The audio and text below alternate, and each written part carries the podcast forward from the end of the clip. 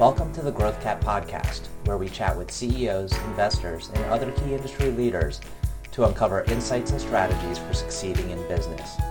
I'm your host, Arjun Lumba, managing partner of Growth Cap. In this episode, we chat with Roseanne Wincek, an investor with IVP, which is one of the first venture capital firms on Sand Hill Road. We hope you enjoy the show. So, Roseanne, thanks so much for uh, joining us here. Delighted to chat with you. Um, maybe what we could do to kick off is just uh, if you could share with our audience a little bit about your background and um, you know both why and, and how you got into uh, growth investing. Thank you so much for having me, RJ. I, I really appreciate it. Yeah, I have kind of a you know an atypical path into growth investing, but uh, it kind I, I you know I come from science and it kind of feels like a random walk, but that I've you know ended up in a in a great place. Um, so to go all the way back, I was a chemistry major as an undergrad. I actually went to graduate school in biophysics, and you know a couple years in, I realized I love thinking about science and talking about science, but I don't necessarily love doing science. And you know I felt like the work that I did was so you know specialized, and uh, I saw everything going on around me and you know, uh, I lived in San Francisco. This is 2007, 2008, and you know, the internet is really coming back. You know, Facebook is is really growing, and you see, you know, you just saw how these products were really touching everyone around us, and that made me really excited. I really wanted to work on something that I could see in my everyday life and that would affect the people around me uh, on a daily basis, and so that really drew me kind of out of the lab and into tech. And uh, I, you know, I kind of some of my way in there by, you know, starting a company. You know, I mentioned Facebook. We, we made some apps on the Facebook platform. Uh, then I moved to a uh, enterprise software company, like a bioinformatics analytics company called NextBio that Illumina ultimately bought. And there is where I kind of first heard about venture. Um, an investor in that company mentioned to me, or he asked me if I'd ever thought about venture capital, and and frankly, I hadn't. You know, this is this is early, and there weren't that many associates back then, not nearly as many as there are today. And frankly, I didn't know any VCs that looked like me. Um, however, you know, I, I kind of went and I looked and I, I started reading everything I could about it. And I was like, this is the job for me. I've got to do it. And what really drew me to it was this idea that I got to, you know, spend time in technology, think about products that affect the people around me and affect our daily lives, but uh, at the same time, kind of get to be an academic about it, right? Like I, I feel as though my job is still, you know, kind of similar to how it was when I was in graduate school you know, I kind of build these mental models about the world and, you know, kind of try to do experiments about, you know, what I think the outcomes will be or, or what the underlying trends are. But instead of pipetting, I talk to people. And so it's just a much better, um, it's a much better fit for my personality. And I just think it's a lot more fun.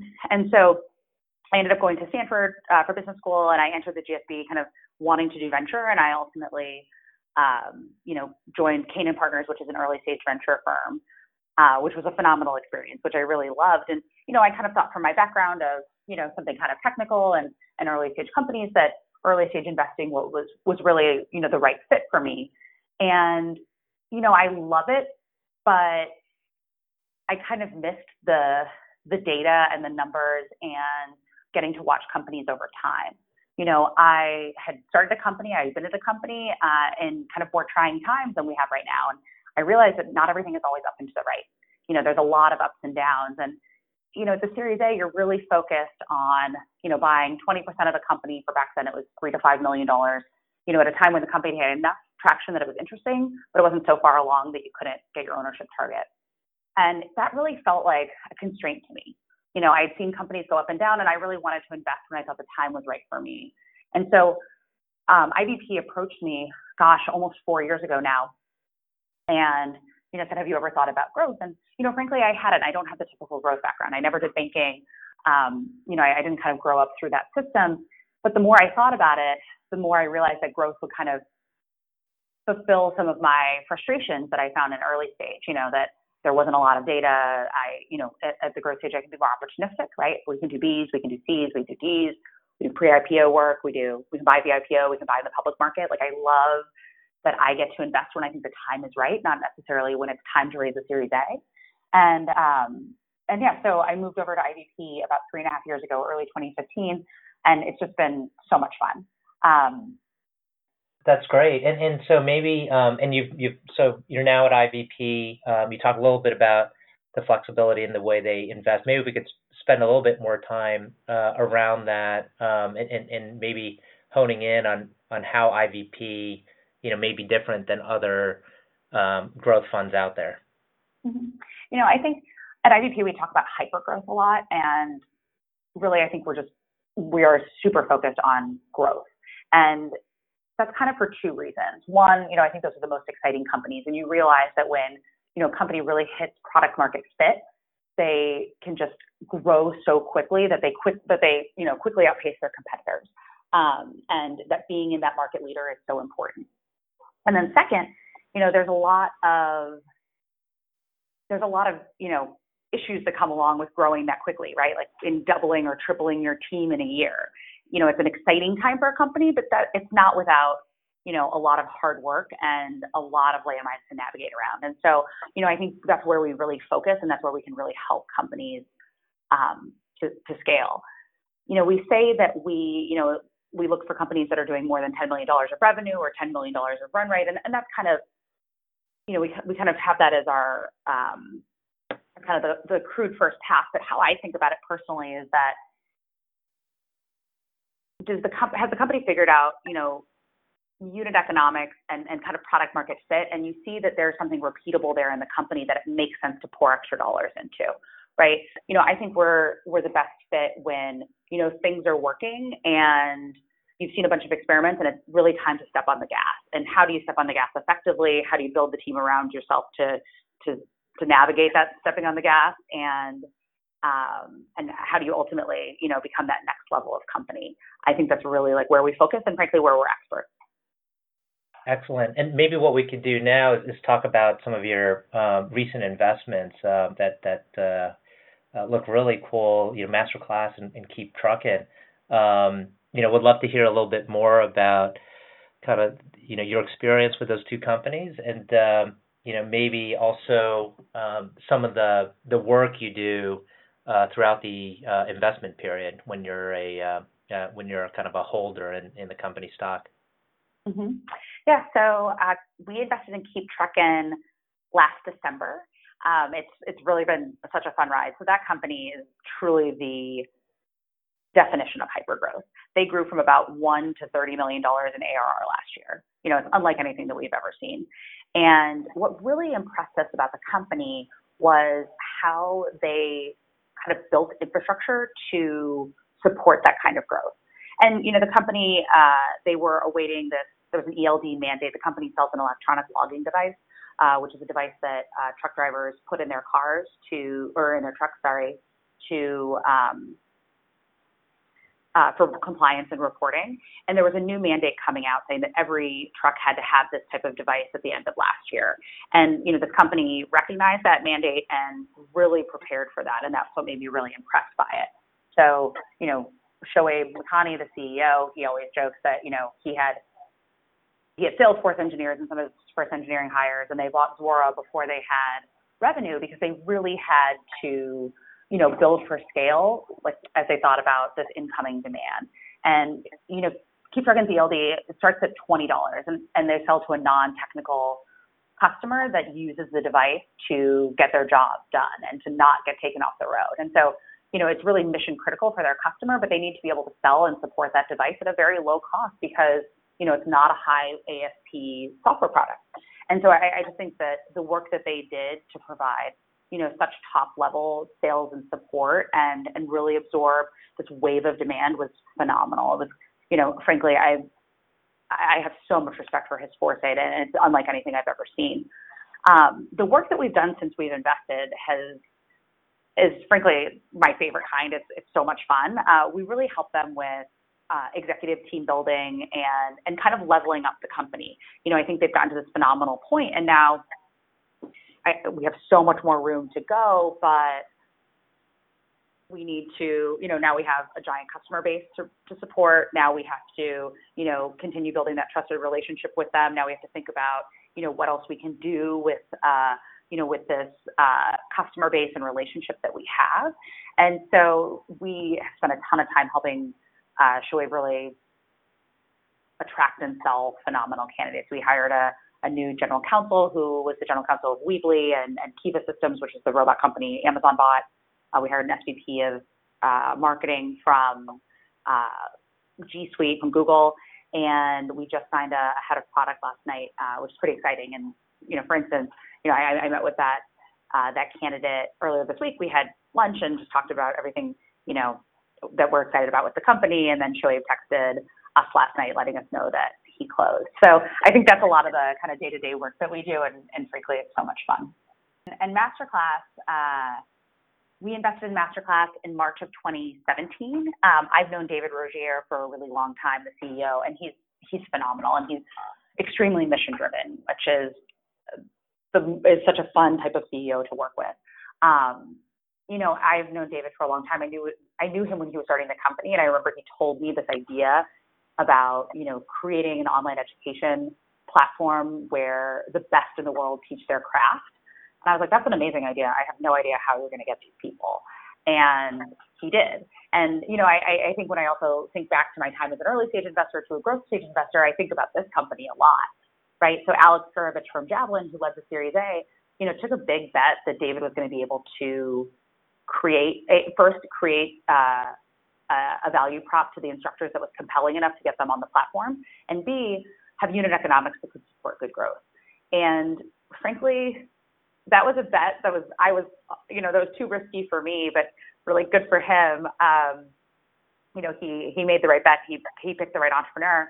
And you know, when we came around at the C, it was clear that Masterclass had created this, you know, amazing bench of instructors that frankly, you know, other instructors were drawn to, right? People want to be part of that club and they've kept such a high bar on both the instructor and the the content or uh, the quality of content. And I think that's just so important and strategic today. You know, there is so much junk out there competing for our attention, you know, so much just clickbait and and crappy stuff out there. And, and I think to actually you know, be differentiated and immersive, you have to have beautiful content.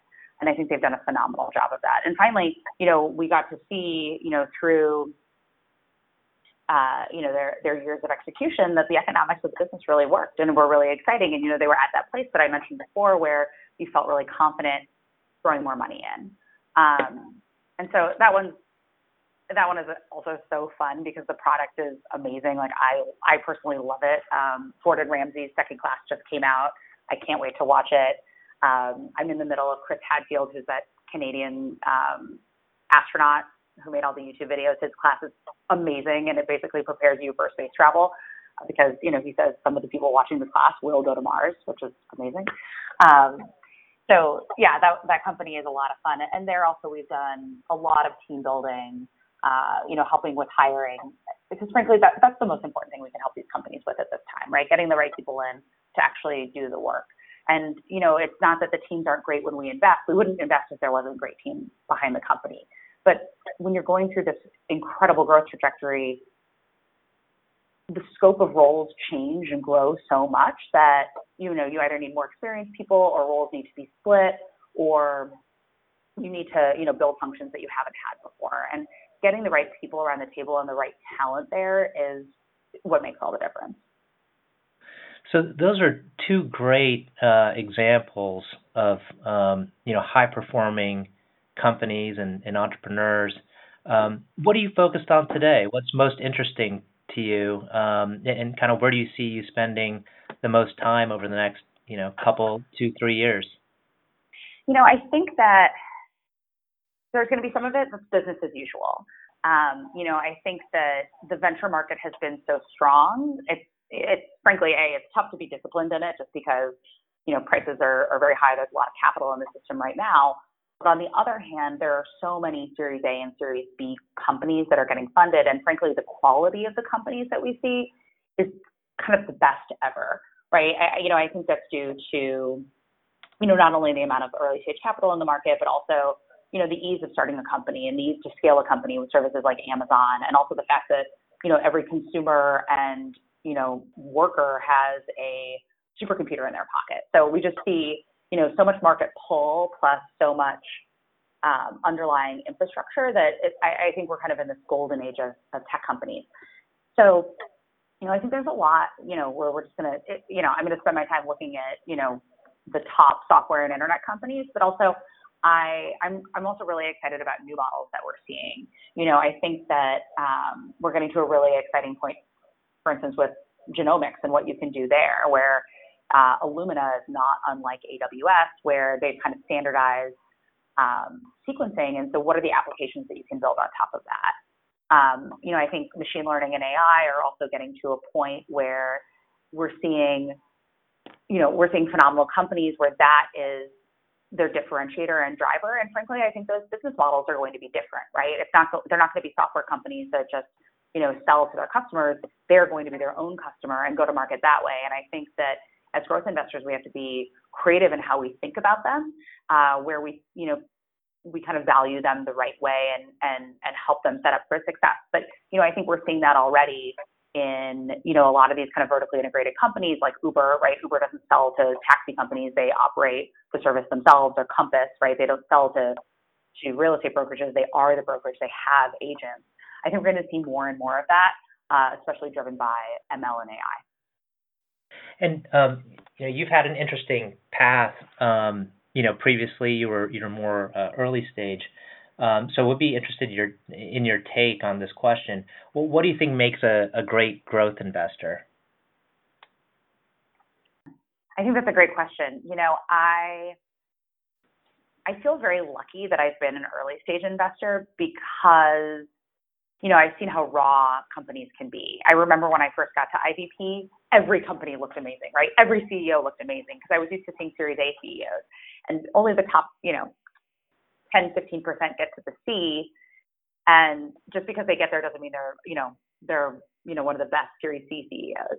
So I think that I'm lucky having seen a lot of, a lot of breadth uh, in company stage. And, and why I say that is because I think it reminds me to kind of keep this beginner's mind and, and curiosity. And I think that's so important, even at the growth stage, of thinking about what could be. Um, because frankly, in venture investing, the risk reward is so asymmetric, right?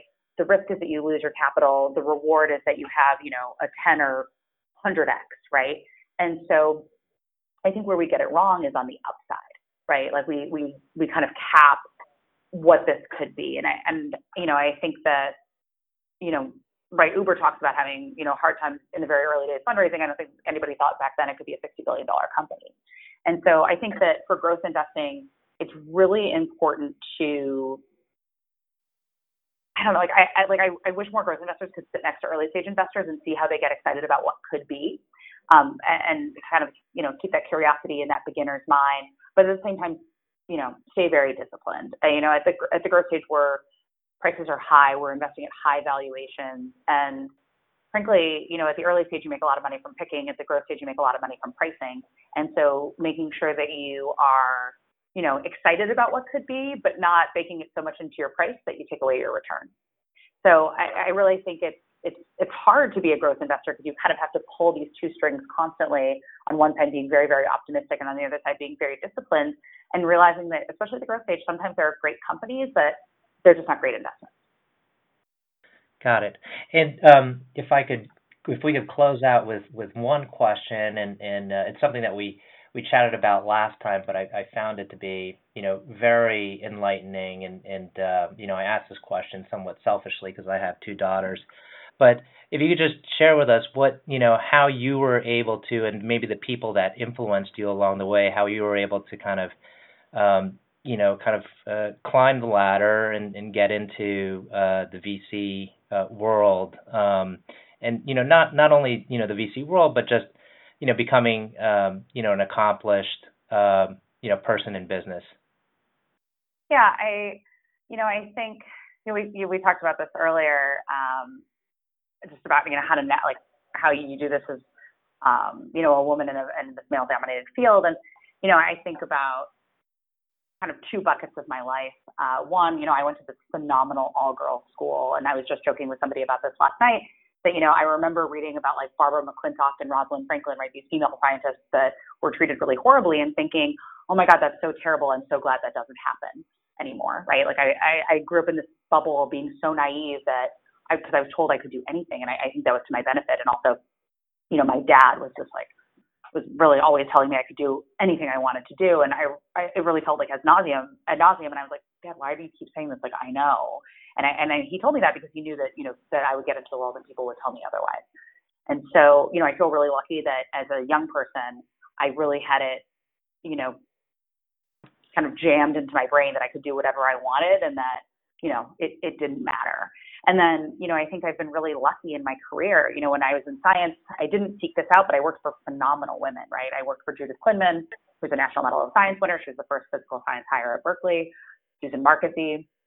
And then, uh, and then I moved to venture and, you know, I wasn't seeking this out again, but I happened to work with Maha Ibrahim, uh, who's been at Canaan Partners for, gosh, I think 18 or 19 years. And, and she was just so phenomenal.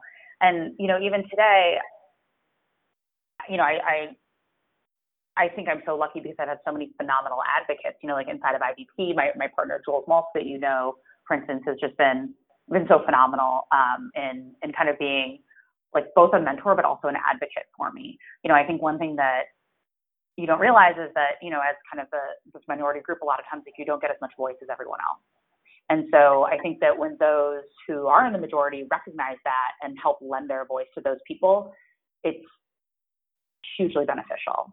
And so, you know, I, I think what we, we spoke about last time is, you know, as a father telling your daughter if they can do anything, like even if, you know, they, they tell you like, dad, stop and roll their eyes.